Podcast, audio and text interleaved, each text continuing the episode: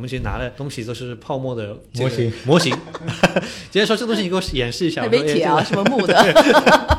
那个展示 A P P，我说你看我们的 A P P 以后长这个样子。然后今天拿过去要想点，我说你这个点没用，因为这是张图片。你看我们打游戏，几乎每一个玩家都会有宠物。不管是用来骑的，对吧？或者说跟着你旁边用来打怪的啊，那那我们都称为宠物。那么在真实的情况下，其实宠物这件事情其实是每个人发自内心想要拥有的东西。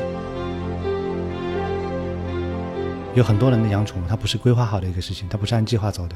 就像我们，比如说有些人现在年轻人，比如结婚，他在结婚之前都说他我不结婚的，然后有些人说哎我不要孩子的，但是往往在某一个点上他会突变。遇到了一只你想要的宠物，然后突然之间就想养它，就先把你那个换尿布的事儿解决了，啊，我们洗衣服的事儿解决了，扫地的事儿解决了，啊，然后我觉得可能我们的下一代、下下一代可以看到的，真正是一个能通用陪伴的物种吧，哈。嗨，各位听众朋友们，大家好，欢迎收听本期的创业内幕，我是主持人丽丽。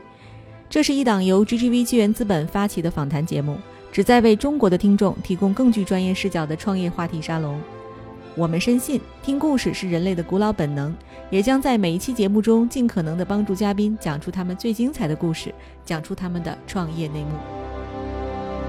各位听众朋友们，大家好，欢迎收听本期的创业内幕，我是主持人丽丽。本次我们请到的嘉宾是国内最大的一站式宠物平台的两位创始人郭维科、郭维学兄弟。各位呃听众好，我是郭维科。呃，大家好，我是郭维学。同时呢，参与这次访谈呢，还有大家非常熟悉的 GGV 纪元资本的管理合伙人 Jenny。嗯，大家好，我是 Jenny。对我今天觉得这个场景特别有意思哈，因为首先这这是我非常非常爱聊的一期话题，仅次于母婴。二位的这个创业项目维克维学做的是呃这个宠物有关的事情哈，然后这个同时呢又是双胞胎兄弟坐在我面前，我完全分不清谁是谁，特别有意思的一个场景啊。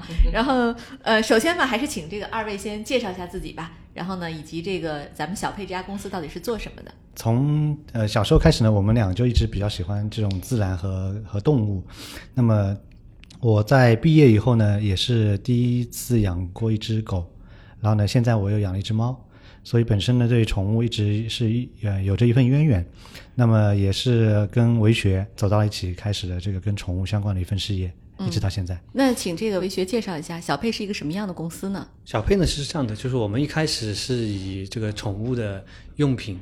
这个来切入的，那么当然我们在创业的时候，其实我们就定了一个我们自己的目标啊，就是我们不光是要做用品，我们是想要给宠物提供一个全方位的解决方案，包括它的未来的呃食品啊、医医疗啊或者护理啊等等相关的事情，就是我们想让每个家庭都能有自己的宠物。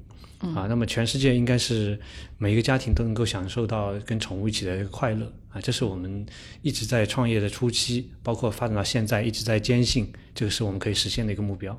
那么再加上维克之前，因为他比我早创业，他之前做了一个手机品牌。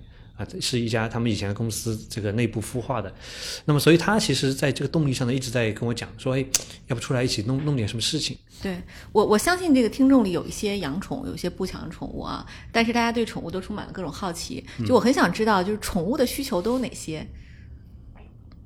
嗯，那这样子，我我我打个比方啊，就就比较容易理解。我认为这个，你看我们打游戏，对吧？那网络游戏的时候，我们发现几乎每一个玩家都会有宠物。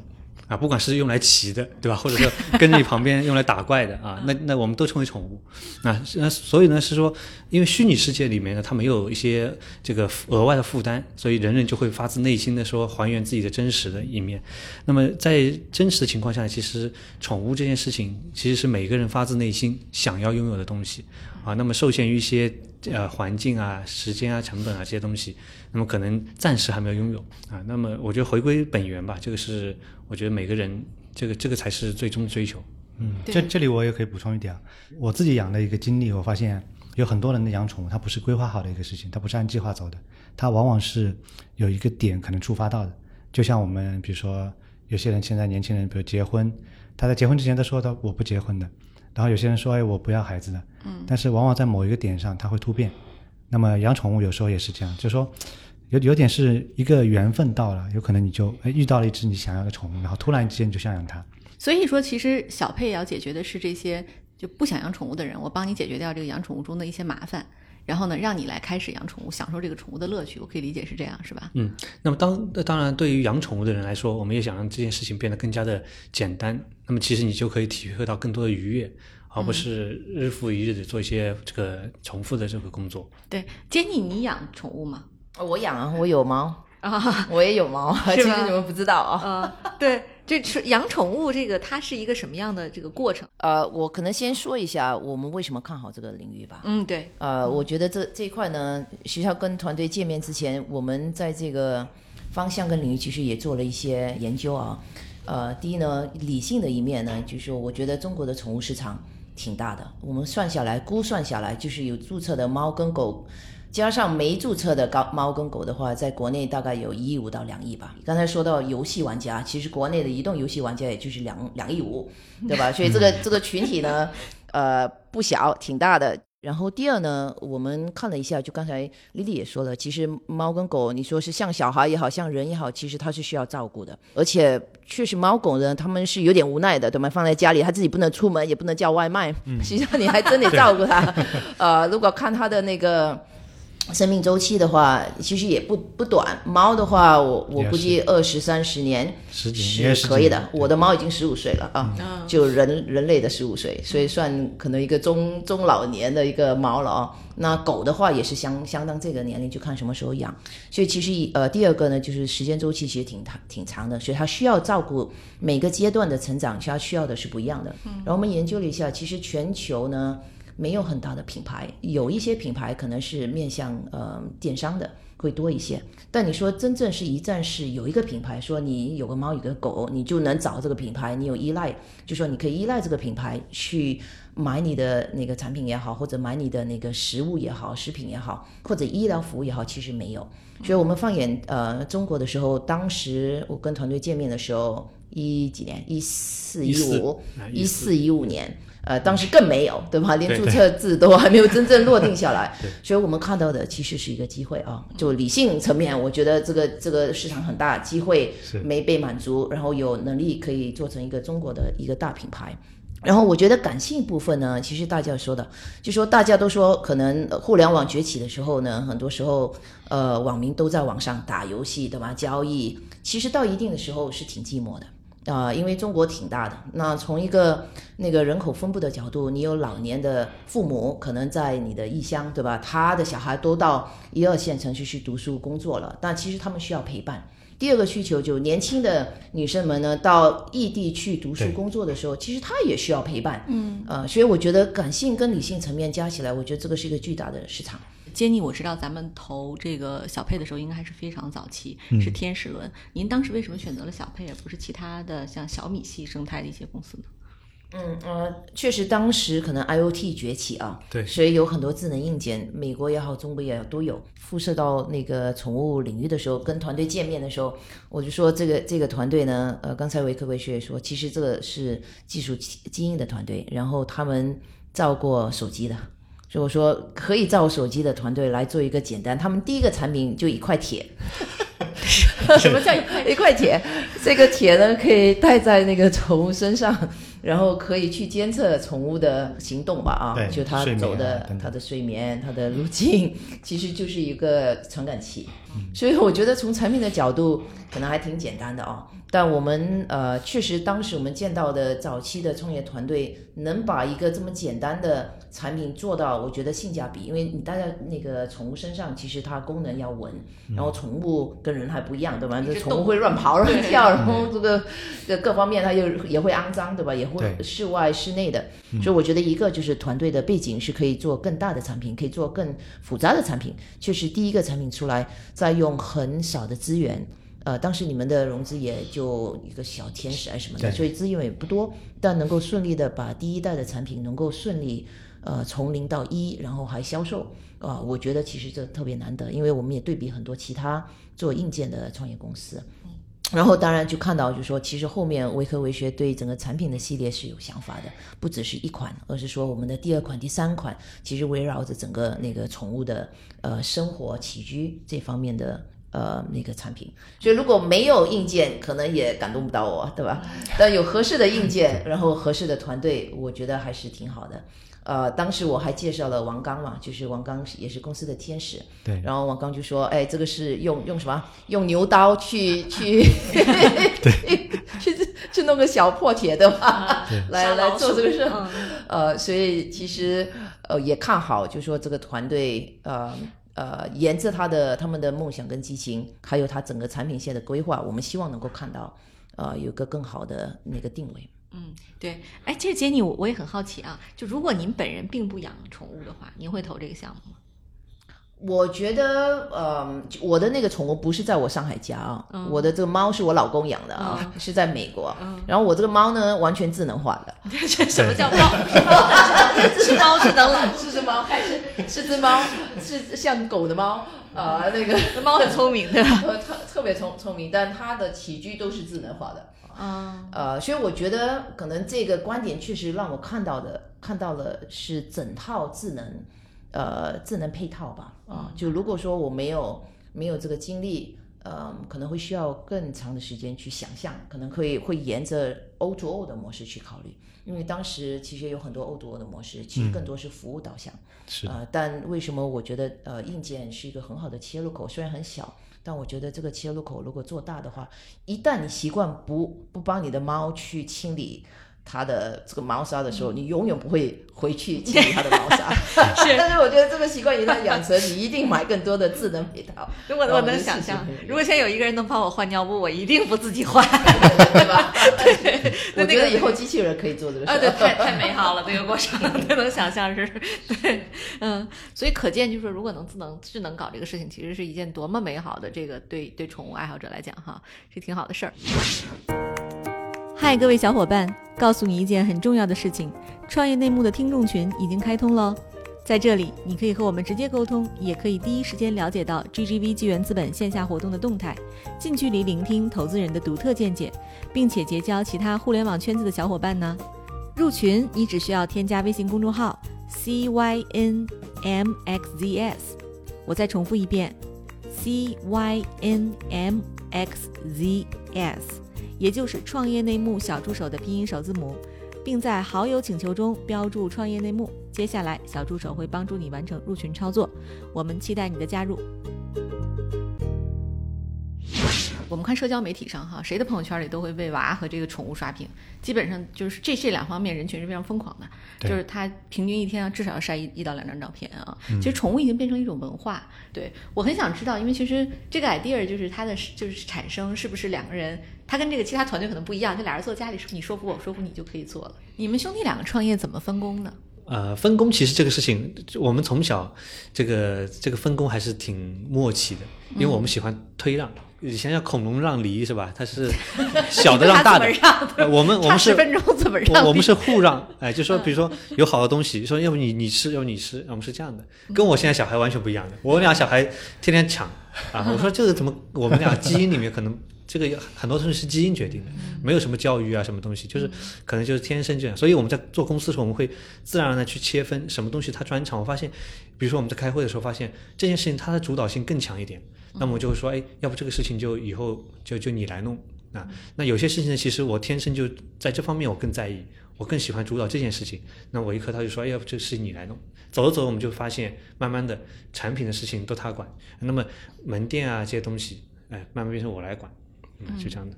我很想知道咱们的产品能不能给我描述一下都有什么功能？我听着好像挺酷的。产品呢是这样啊，就是说，呃，我们在现阶段可以有一句话来概括，它就是宠物的智能家居。那么这个这个这个定义是怎么来的呢？就是宠物在家里面，它有很多东西它操作不了的，它不会开灯，不会拿吃的，不会拿喝的，所以这一切呢都要人去给它安排好。如果有一个设备，它能够帮你来照顾宠物，其实这就是一个诉求点。那么所以可以看到，其实我们的产品有智能喂食器，那么可以帮助人们去喂喂养它的宠物。另一方面，比如说还有呃饮水机，那么是喝水用的。就它会定好时间，那个自动的就把食品放下来了。对它还有呃那个有一些长期的记录，那么宠物吃的好不好都有记录，这未来都可以体现到它的体征变化，甚至是跟医疗结合。那么我们还有一些，比如说猫在家里的，我们还有厕猫的厕所，就这方面，其实我们通过设备，通过这种科技的一些创新，那么让宠物呢和人的这个饲养过程当中更加的 smooth，更加的简单简化。因为其实我我为什么刚才问这个问题啊？是因为我之前搬过一次家，然后呢，我们那个之前的那个房主他家有两只猫，然后我们当时看完之后就是还是挺惊讶的，他给猫买了一个城堡。啊，他搬家的时候他拿不走了，他就说拜托我给扔下去。然后我扔的时候，我就我就到放到楼下，很快被人捡走。捡的那个人告诉我，他说这个东西你也舍得扔啊？你知道多少钱吗？在宠物店买三千块，就是一个毛绒玩具，三千块。我瞬间产生了去创业的冲动，知道吗？所以就是，所以我就就就就想讨论啊，就说其实智能和非智能到底哪个更赚钱？我也想听听杰尼的意见，听听二位的意见。我觉得是一个整体的配套，嗯，还是围绕着宠物嘛，对吧？就说宠物需要的有智能化的一面，就是刚才所说的上厕所啊各方面。但我觉得，呃，从生活类，呃呃室外的一些交流，你说他的衣衣服也好，吃的也好，呃，它的消耗品啊，我觉得这一类都是一个。都是一个整套一个服务的一个体系，而不是单单说必须就是智能。我觉得智能是一个切入点，智能它有数据各方面，它可以有长期跟那个客户跟你宠物保持一个长期的连接的一个关系。但实际上，真正把它的宠物的生活更美好的话，我觉得它需要是包括那个吃喝睡，对吧？玩各方面的不一样的场景。嗯嗯，对。呃，我我其实很想问一个问题，就是这个行业还有没有什么机会啊？因为听起来好像。它有很多痛点，然后呢，听起来好像也七七八八被满足了。就是大家怎么看这个市场呢？就它还有创业的机会和可能性吗？它的成长空间还有多大？就是一一个行业啊，在在在快速发展期，其实酝酿了诸多机会。就每一个环节，比如说你做食品的，或者你我们说我们产品比较强一点，或者做门店啊，做医疗，其实每个方向都酝酿了很多机会。那么我们已经一路走过来，我们已经悟出一点道理了，就是要从消费者视角。去看机会这件事情有没有对整个行业的效率产生革命性的影响，或者说很大的提升吧？其实，所以说，其实机会呢看起来是好像遍地都是，每个环节都是，但是你真的理性去分析用户的需求，然后呢，从这个商业上面说，为什么你做会比别人好？这两个问题去思考来思考去，发现其实机会也没那么多。嗯，杰尼，你有没有这种感受？就是。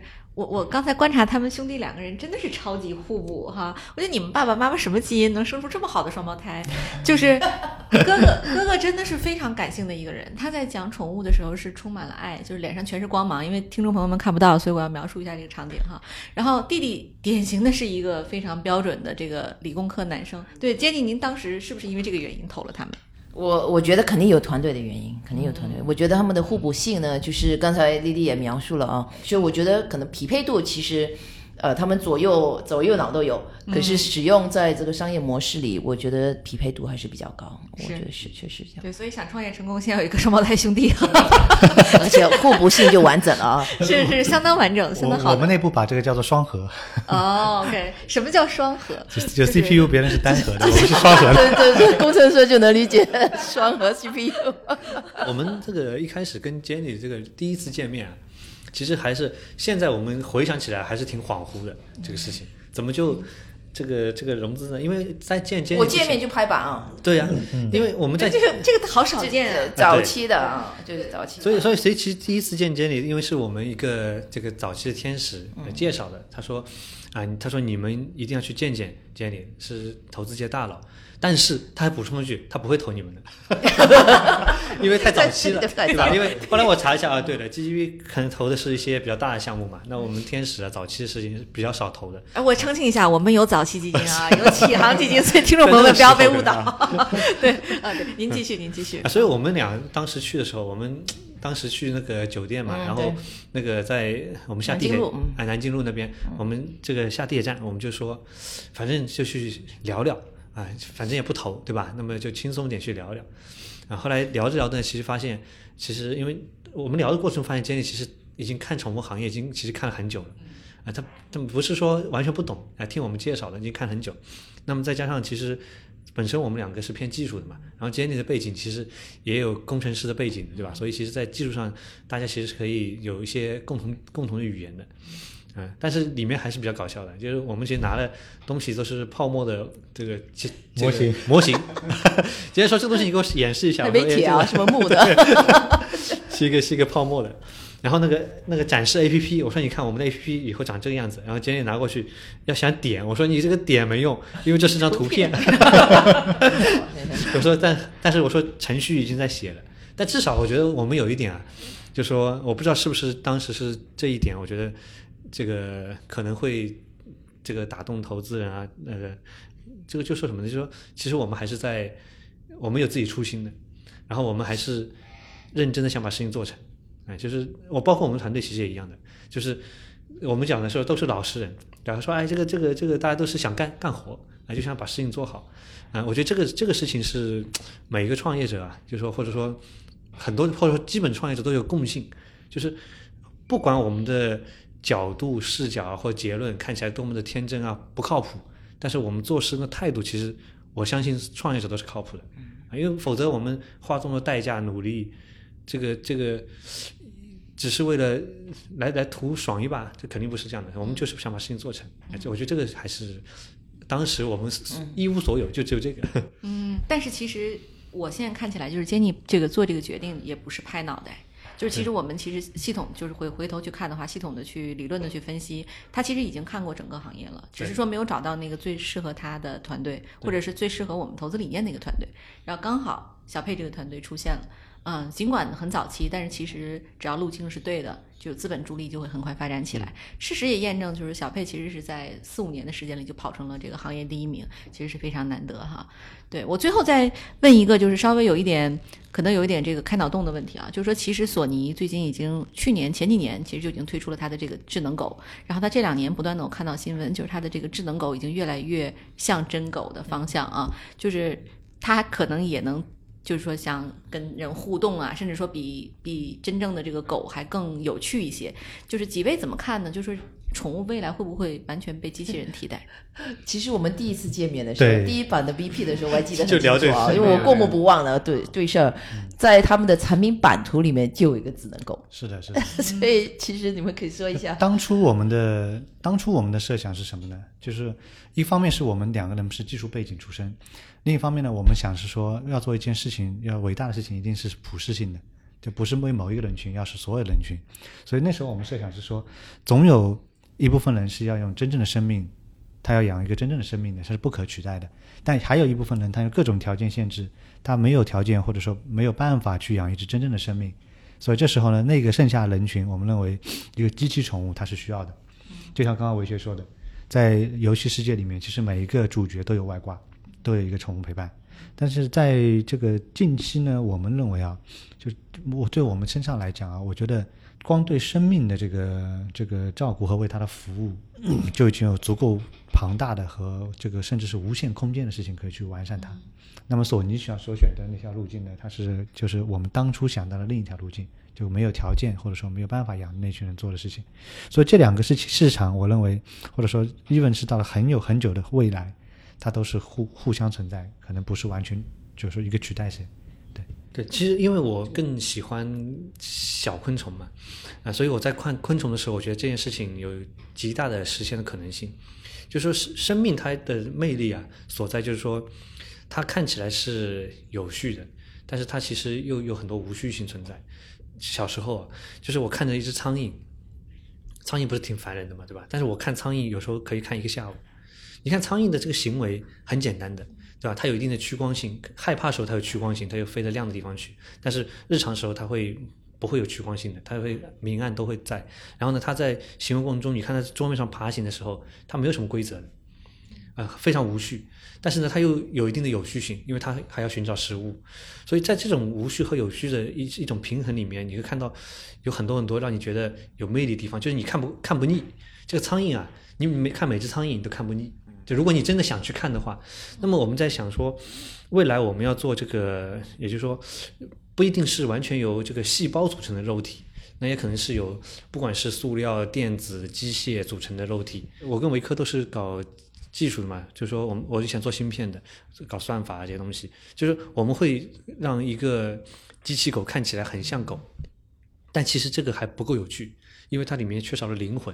为什么我们会思维？为什么有情感？为什么这些奇怪的东西？计算机为什么没有？计算机算力比人脑还强大，可是怎么就算不出情感出来呢？对吧？那么这个这种东西到底是怎么赋予的？我们也想从从这个从最早的这个蠕虫的基本机能来吸引我们人类的关注。比如说，你就做出来一个很简单的一个小生命体，但它的行为在无序中有有序。你不要做的特别有序，特别有序就很假。就像我们计算机，我们工程师特别喜欢做有序的事情，对吧？所有东西都 program 事先设定好的，因为我们其实本质上我们的内心还是有很强的这个技术控的。啊，就是是是是老喜欢编编编编编程序的，对吧？啊，老喜欢写写用用用程序的思维来想。但是自从我们进入宠物行业，接触生命，或者我们在回溯我们以前一直在观察的过往，我们发现无序的事情也很有魅力。把这个两个怎么结合起来，才是可能未来我们也许有一天公司也有足够财力，我们能创造出出一些能够进入千家万户的。也许不那么智能，但是它就能真的感感觉，它能够给你造成一些欢乐，给你一些陪伴的东西。，Jenny，你我知道我们最近看了一些机器人的项目哈，然后我也看过一些演示，就是像变形金刚一样，它真的可以翻筋斗啊，或者是变形，从一个就是真的一个一个机器人，咵咵咵就变成汽车自己变，就像那个动画一样。就是您觉得这个未来我们这种技术啊，它是呃更加是偏玩具性呢，还是说我们更加偏情感和陪伴性？呃，我其实觉得都有啊，啊，所以我觉得一个呢，确实技术的一个演进呢，让以前不可能呃实现的一些动作，呃，一些交互，以后可能会更呃便利，更更顺畅。我觉得这是肯定一个一个路径。今天的那个机器人都是，嗯，它是有有有任务的，就任务型的。它是教育型的机器人也好，或者是玩具也好，或者是商用的那个机器人、服务机器人。其实它现在还是一个比较专用的一个场景。真正能够做到真正的一个陪伴，它需要一个 general AI。我觉得这块今天我们还看不到技术，呃，能够达到。我觉得可能需要一段时间吧。啊，期期待可以有。但短期我觉得我们还可能还得做一些务实的事儿，对，就先把你那个换尿布的事儿解决了，啊，我们洗衣服的事儿解决了，扫地的事儿解决了，啊，然后我觉得可能我们的下一代、下下一代可以看到的，真正是一个能通用陪伴的那个物物种吧，哈。嗯，最近我们跟团队也在聊另外一个事情啊，因为我们也会去跨界的看很多的国际顶尖的一些展会，去寻找一些灵感和看看最近人类的是科技发展什么程度，包括汽车行业的，包括美国的一些电子 CES 展，包括美国的 South by Southwest 一些音乐和科技人文的结合这些展，我们发现就是越到后面，其实就像刚刚杰尼说的。其实做不管是做产品还是做技术和服务，最终考虑的问题一定是说是多方位的各种这东西的结合，它不是一个点上的，不是光一个技术。那么技术有可能跟音乐，或者技术跟艺术，呃，跟人文的东西做结合，才能够让一个品牌和一个产品更有生命力。所以我们公司其实，在前面的五年全部是埋头这个这个这个这个种地，对吧？把这个一个个产品给它播种种出来。但是未来我们可能更多的考虑一些。呃，人文方面呢，甚至社会价值方面的一些事情。那么，在去年的时候，我跟韦学我们去见了那个上海市公安局的一些领导，呃，也跟他们在探讨，就说怎么让这个城市，呃，更好的能够让人宠更好的在一起生活。那么，养宠物的人群和不养宠物人群呢，能够更加的和睦的处在一个社区里面，等等。所以，一个公司我们做到一定程度以后，我们发现其实你会承担出各种各样的责任，哎，社会责任啊，消费者的责任等等。所以，呃，未来我们还会遇到各种各样的挑战，但是我觉得这可能就是刚刚我们说的，就是这个魅力和乐趣所在。啊，我们希望我们跟我们投资人，我们一起能够把这个这个行业这个变得越来越好，然后呢，这个消费者也变得越来越越舒服。对那我反过来问一下，就是呃，维科和维学两位兄弟，你们怎么看小佩未来它的国际化路径？就是它有没有可能我们的产品卖到国其他国家去？这是一个所有的中国公司的一个一个要跨越的一个门槛，它是一个难点，就是说怎么有一家这个国内的公司变成一家全球化的公司？就在各个行业，中国各各个行业都在面临这个挑战。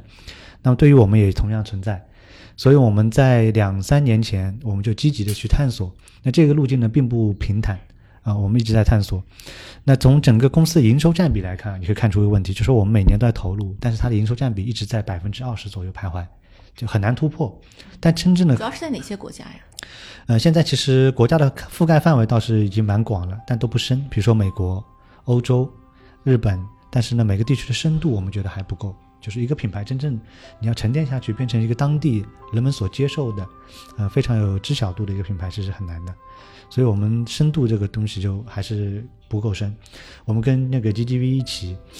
曾经组织过一些美国的这个我们的一些这个学习考察，那大概有一两周的时间。那么我们走访美国的一些当地的企业，他怎么做做 PR，怎么做品牌，那么怎么做这个消费者互动，方方面面。我们回来以后，我们发现，啊，这这其实不是一个技术难题，这是一个文化的跨越。你真正要深入了解当地消费者。那么你才能把品牌真正跟他们连接在一起，所以这条路径呢，对我们来说，我们回来以后发现，其实是有可能是一个无限的一个路径，它还是很漫长，但我们觉得也是一样很有趣，我们可以去做。那这里面还涉及到一些，呃，人才啊，这个投资的这些战略的一些节奏点啊等等方面的问题。但是我对我们来说，我们还是有一个，呃，这个愿景，希望变成一家全球化的品牌。那有时候跟杰里聊天的时候，我们经常说：“杰里，你们家有多少设备开始用上小佩的？” 就就我们用这个指标，先把这个这个最最简单的一个最身边的靠近的一个一个用户，先把慢慢的转变过来。那么过程当中，我们每次过来，有时候一些下一阶段我们可能还没有设计出来产品，我们就先看杰里说：“如果我们这个产品出来了，你有没有兴趣？你有没有花钱？” 对，所以其实国际化其实。呃，对我们来说很有这个魅力和吸引力，但是路还在脚下，我们需要一步步去把它踏出来。对，特别特别有意思的分享哈，感谢收听本期的创业内幕，大家再见。